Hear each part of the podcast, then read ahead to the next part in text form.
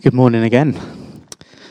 This morning we are continuing our series together called Controversial Jesus. We're picking up where we left off just before Christmas and we're looking at the teachings of Jesus that are controversial in our day and to be honest also in his day as well. Teachings that are often opposed to the culture around us or things that reveal weakness in our society today.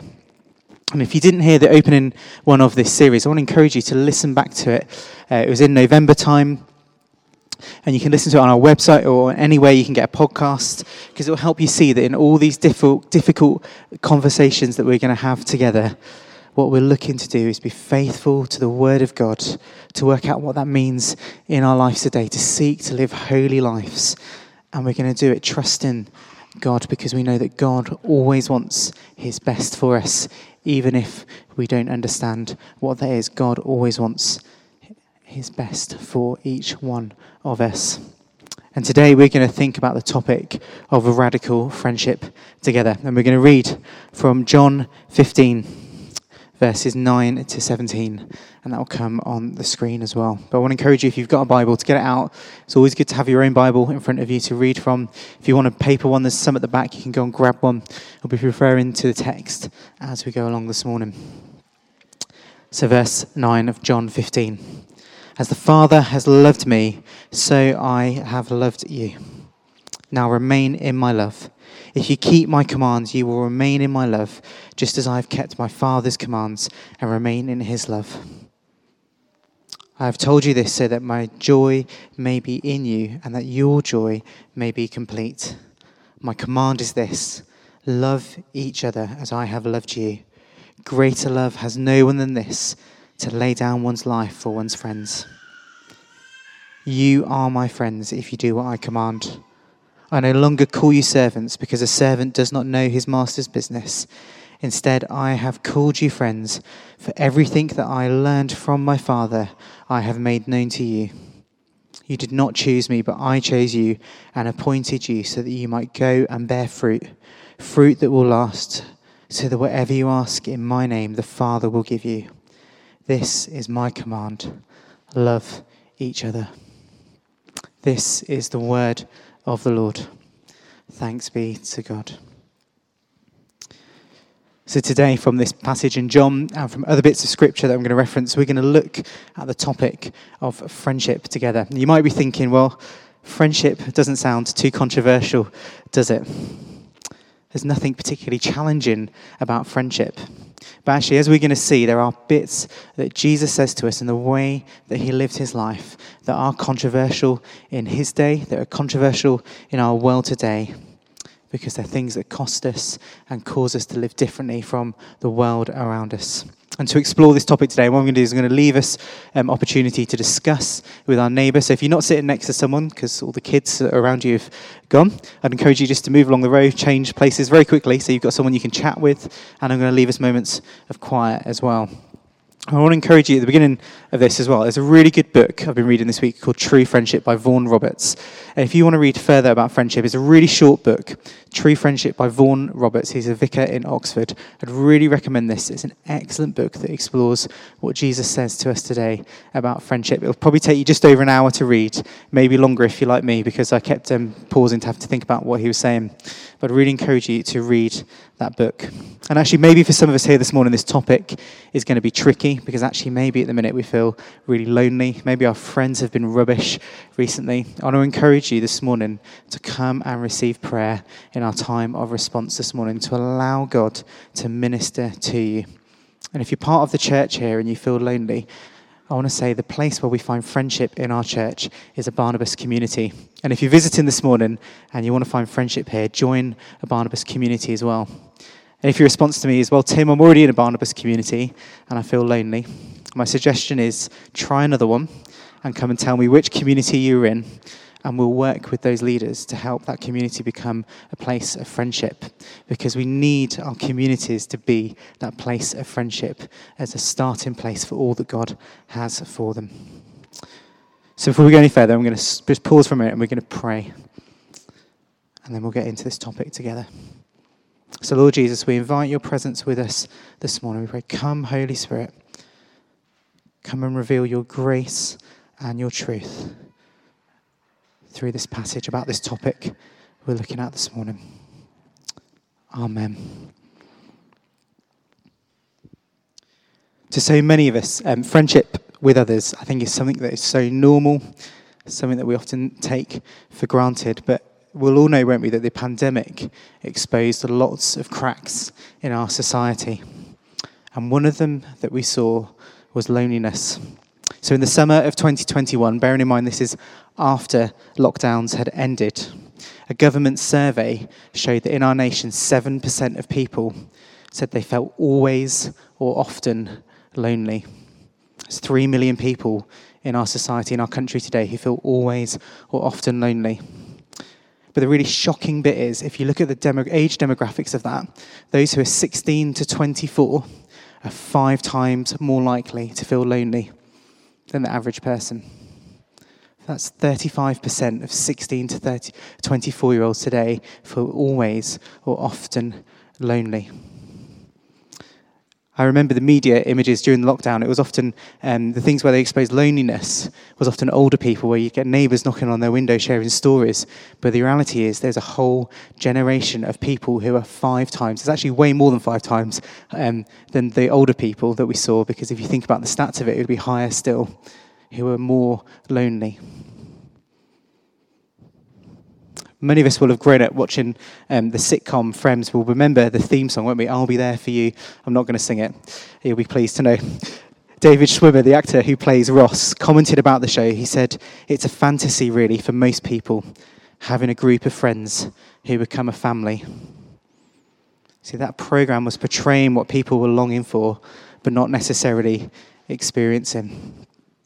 So the question that leaves me with is why do we experience this loneliness? Why aren't we okay on our own? Why do we need friends? And the first thing I want to say this morning is that God has made each one of us to be a relational being. God has made everyone to need friends in life. And that's because we are made in His image. All human beings, whether we believe in Him or not, are made in the image of God. Genesis 1:26 says then God said, "Let us make man in our image, after our own likeness." Notice how God uses the plural there. You see God is eternally living in the friendship of the Trinity, the Father, the Son, and the Holy Spirit, living in perfect harmony with each other. And part of that image that we reflect is that we are relational beings like Him. We need other people in our lives, not people to gain from, but people to love and to be a mutually beneficial relationship with. See, God has made us to need friends. And that's why throughout all of Scripture, the Bible tells us that friendship is so important and something to be valued. There are so many proverbs on friendship. When you read through the book of Proverbs, I'd encourage you to do this. You'll see so many references to friendship, wisdoms that reflect the character of God in our friendships. There are many stories in Scripture, good and bad, of friendships, and there are accounts where God calls people his friend. Think of Moses and Abraham are good examples of this. But the reality is that we, as human beings, are marred by sin. Since the fall, since Adam and Eve disobeyed God, and as fallen humans, our identity too is marred by sin. And that means our friendships reflect that. So we're just going to pause for a moment. what I want you to do is to turn to your neighbour. So we're made in the image of God. Which part of God's character do you think is important to reflect in friendship with others? So 30 seconds. Turn to someone next to you. What part of God's character do you think is important for you to reflect in your friendship with others?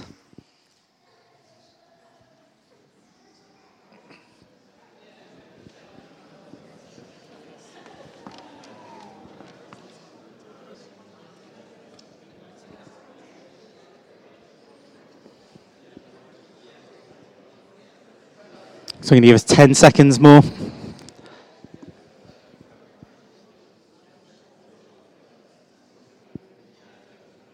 Five, four, three, two, one, and let's come back together. So now I want to draw us on, and we're going to focus in on Jesus' ministry in particular, his teaching and the way he lived. And there are so many things that I could have picked this morning. We could be here for a very long time because there's so many, but I'm just going to stick with four in particular that I think are helpful for us when we're looking at this topic together. And the first thing is this that Jesus had deep friendships. Jesus had deep and meaningful relationships. When we think about the ministry of Jesus, he interacted with so many people, people who he clearly loved. But he chose 12 people to become his close friends and followers. And from those 12, he chose three to become his closest friends. He had a deep relationship with Peter, James, and John. And we know that John doesn't, he describes himself as the disciple whom Jesus loved. Many of us here will have many friends, but we need to have some friends where we have a deep and intimate relationship with, a smaller number who know us well. And I think that's something that's getting harder and harder in our society today. If you think of social media, you might have five, six, seven, eight, nine hundred friends, and I think you've got 10,000, is that right? How many of those relationships are really meaningful? We live in a transient world, don't we? I was uh, thinking uh, yesterday, actually, I've lived in four places, four cities in the last 10 years. Me- deep and meaningful relationships take a long time to build, they take time to cultivate. And actually, in our society today, often uh, with the way that work goes um, and with the distance, because that transient nature we live in, we don't see those people as often, maybe uh, in face to face as we want to. Maybe we do, um, we just think, oh, we can just do a Zoom call or a video call. But actually, we need those relationships to be face to face. We need to be with those people. See, because we are all made for intimacy, for closeness. And again, this is reflecting the fact that we are made in the image of God, reflecting the Trinitarian relationship. The most intimate relationship that's ever existed is that of the Father, the Son, and the Holy Spirit. In our passage from John, Jesus tells us that the love that he has experienced from the Father, he then shows to his disciples. You see, we're made for intimate relationships. And for those who are single here, those intimate relationships are vital to provide closeness and connection with others. Because it's important to remember that marriage doesn't provide all of our relational need. Marriage doesn't provide all the closeness and intimacy that we need as human beings. We should, I should say, uh, as a, a we should have deep and meaningful friendships with our spouses. Actually, that's where our marriages should start. They should start as friends. But we need other relationships too. We need committed, long term friendships that show us intimacy uh, outside marriage, that show that intimacy outside marriage is in fact possible in our day and age. It's important to show that to the world around us that you can have intimacy without a sexual relationship. And who better to witness to that than the life of Jesus? In Proverbs 18:24, it says that some friends play at friendship, but a true friend sticks closer than one's nearest kin. See, these, de- these deep relationships are there to help us, to bless us, to show us love. We need to let these friends speak into our lives, to offer us rebuke and correction when we need it, and just to give us space to be ourselves, to be the person who God has made us to be. And we see in verse 15 of this passage that Jesus opens himself up to his disciples. He shares what the Father has taught him. They know the Master's business. That have been deep and intimate details about their relationship. See, deep friendships need to be places of openness and honesty. And Jesus invited with him Peter, James, and John into one of the most vulnerable moments we see in all of his ministry in the Garden of Gethsemane, where Jesus becomes overwhelmed with what lays before him, where he feels the grief of what's about to happen. He invites his friends to share that moment with him, to support him, to walk alongside him. And we need deep friends like Peter, James, and John to walk in those moments of life with us too. We also need to be prepared that deep friendships can also mean though deep pain when things go wrong. And I think that's why we need to be wise about who we allow those deep friendships to be with. And why we need to invest in them, why we need to prioritize them, and why we need to act in a good way in them. So we're going to pause again for a moment before we move on to something else. I want us just to be quiet for a moment now and ask ourselves who are our deep friends this morning? Who are those people that we have an intimate and close relationship with in life? And maybe you're sitting here thinking, I don't know who they are, I don't have any. And what I want to encourage you to do is just in this moment, just to ask God to reveal to you who those people might be. So let's just take a moment of quiet together.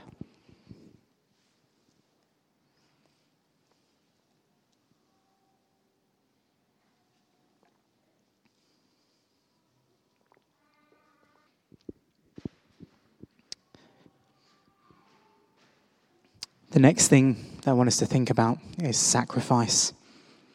In friendships, we need to sacrifice. Verse 13 of our passage, it says, Greater love has no one than this, than to lay down one's life for one's friends. See, Jesus paid the ultimate sacrifice for his friends. He could have said there that he laid down his life for his family, because we are his family, aren't we? We're his brothers. We are brothers and sisters in Christ. We're part of his church. He could have said family, but he chooses to say friends. And that's because he loves his friends. Now, what I'm not saying here is that you all need to go out and die in the place of your friends today, just to make that very clear. But we do need to sacrifice for them. And that's something we see so much in the story of the New Testament in the early church. Think of that really classic passage, Acts 2, where they shared everything they had in common. For those who had a lot in that moment, that would have been costly and sacrificial. I think it's common for us to think about sacrificing for God, isn't it? What we give up for God. It's common for us to think about sacrificing for family, giving things up for our spouse, giving things up for our kids. But it's rare for us to hear stories of people sacrificing things in life for their friends, of giving up their desires, things they want, giving of their time and of their money, costly ways to sacrifice for their friends. But we need to sacrifice for our friends because sacrifice is an important part of what it means to show love to others. One of the things I think that we need to sacrifice to have good friendships is to sacrifice our time. So, if we want to have those deep and intimate friendships that I've been talking about, I think those are relationships that I often mean a sacrifice of time of other things that we want to do in life. It might mean sacrifice of time with family, it might mean sacrifice of hobbies and of other things, but those are relationships that we need to invest in. And actually, for those of us who are married, maybe if we've got uh, deep and intimate relationships with single friends, maybe actually we need to sacrifice some of our time to show them that close and intimate relationship with others. Maybe we need to sacrifice something of ourselves to show them that meaningful, close, and intimate connection. The other thing that I feel God might be saying for some of us this morning uh, is actually that we need to sacrifice some of our friendships. Proverbs 13:20 says, "Whoever walks with the wise becomes wise, but the companion of fools suffers harm." And maybe think God is saying to some of us this morning, some of our friendships aren't healthy and aren't good. And actually, those are the things maybe that we need to sacrifice so that we walk in the ways of Jesus with our friends. That doesn't mean you can't be friends with non Christians, but maybe actually some of us need to not be friends with people who lead us astray and offer us so much challenge in life it becomes difficult to show God to them. There's a really great quote from C.S. Lewis where he says, Friendship can be a school of virtue, but also a school of vice.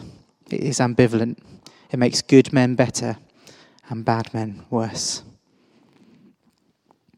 So I want you to pause again for a second. I want you to turn to your neighbour again I want you to see if you can think of a time where a friend has sacrificed for you. Share it with your neighbour. And how did it make you feel? You have 30 seconds. Go for it quickly.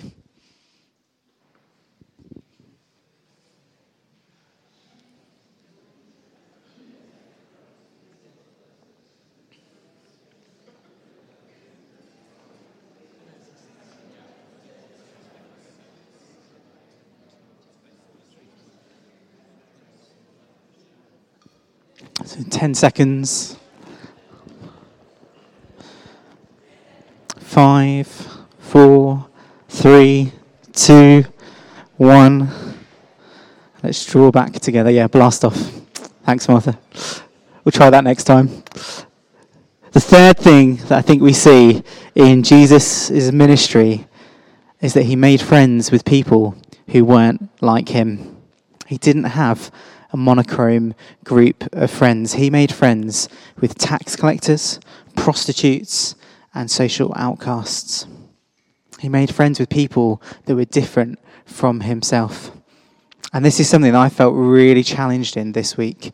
See, most of my friends, most of my really good friends, have really comfortable lifestyles. They are a lot like me. Actually, in fact, lots of my good friends are vicars, and or since I've become a vicar, they have become vicars themselves. Um, don't become a friend of me if you don't want to become a vicar. Um, but here's the controversial thing: What if we followed in Jesus' footsteps and made friends with people who are social outcasts in our society today? See, as a staff team at the moment, we've been supporting a lady who comes to the door a lot during the week, and she's in some real struggles at the moment. She's sleeping rough a lot of the time. She's actually a really challenging person. She's got a horrendous life. But I know that she's exactly the kind of person that Jesus would be making friends with, that he'd be sitting down and eating a meal with, asking her how she's doing and trying to get to know her.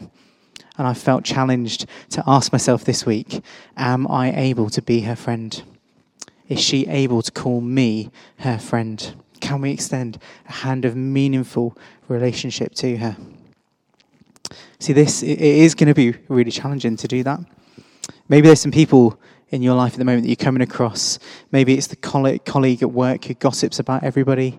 Maybe it's the neighbor on your street that no one likes. Maybe the one who always moans. We can all think about one of those. Maybe it's the homeless guy who you walk past every day. And God is calling you in this moment now to extend a hand of friendship towards them. Maybe God is asking you to be their friend. Now, that might look different in different situations. So, word of caution if you're going to make friends with people who are in difficult circumstances and difficult uh, situations, we need to be really careful how we do that so that it is safe for them as well as for us. But we can still send a hand shall show them God's hand of friendship and our hand of friendship. So, again, we're just going to pause for a moment. We're going to have a moment of quiet. What is the challenge for you there? What strikes you about what I've just said? Who might God be calling you to extend a hand of friendship to this day?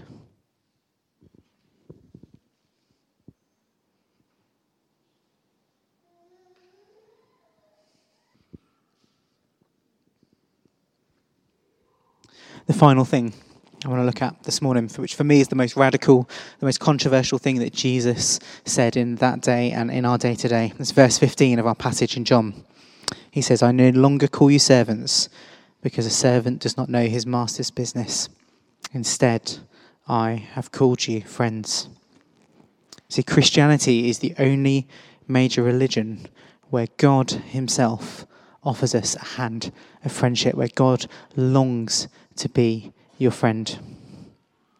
The creator of the universe, the one who brought all life into existence, the one who is all powerful, completely loving, always faithful, full of grace and truth, the savior of the world, the one who died in your place, taking all your sin and shame, and instead offers you life and life in all its fullness, eternal life. That person, Jesus Christ, wants to be your friend, wants to be the closest friend you'll ever have, the most meaningful relationship you will ever have. And how amazing is that? To think about the God who made all of this into existence, the God who created you, who knows everything about you, who knows all the bad things you do, and often what a horrible person you might be. He still longs to be your friend no matter what. See, there are so many things about Jesus' friendship that are special to me, that are meaningful to me. And the one that sticks out is that Jesus is the friend who never lets me down, who always consistently loves me, even though he knows all the rubbish things I do in life. He always is still with me and he always still loves me and desires to spend time with me. So there we have it. I'm going to run those things again. We were made to be in friendship with others because we are made in God's image. We need to have deep friendships in life. We need to sacrifice for our friends. Jesus models to us making friends with people who are outcasts in society, people who maybe don't look like us. And most importantly, Jesus offers this hand of friendship to each one of us. Again, I want you to turn to your neighbour now, and then in a few moments, Anne's going to come and lead us on in our time together. I just want to ask you the question share this with your neighbour. What does Jesus as a friend mean to you? And if you're here this morning and you don't know Jesus as a friend, just use this as an opportunity. Find someone who is a Christian who sat with you and ask them, What does Jesus as a friend mean to you? So let's turn together now, just a couple of minutes, and then Anne will come and lead us on in our gathering.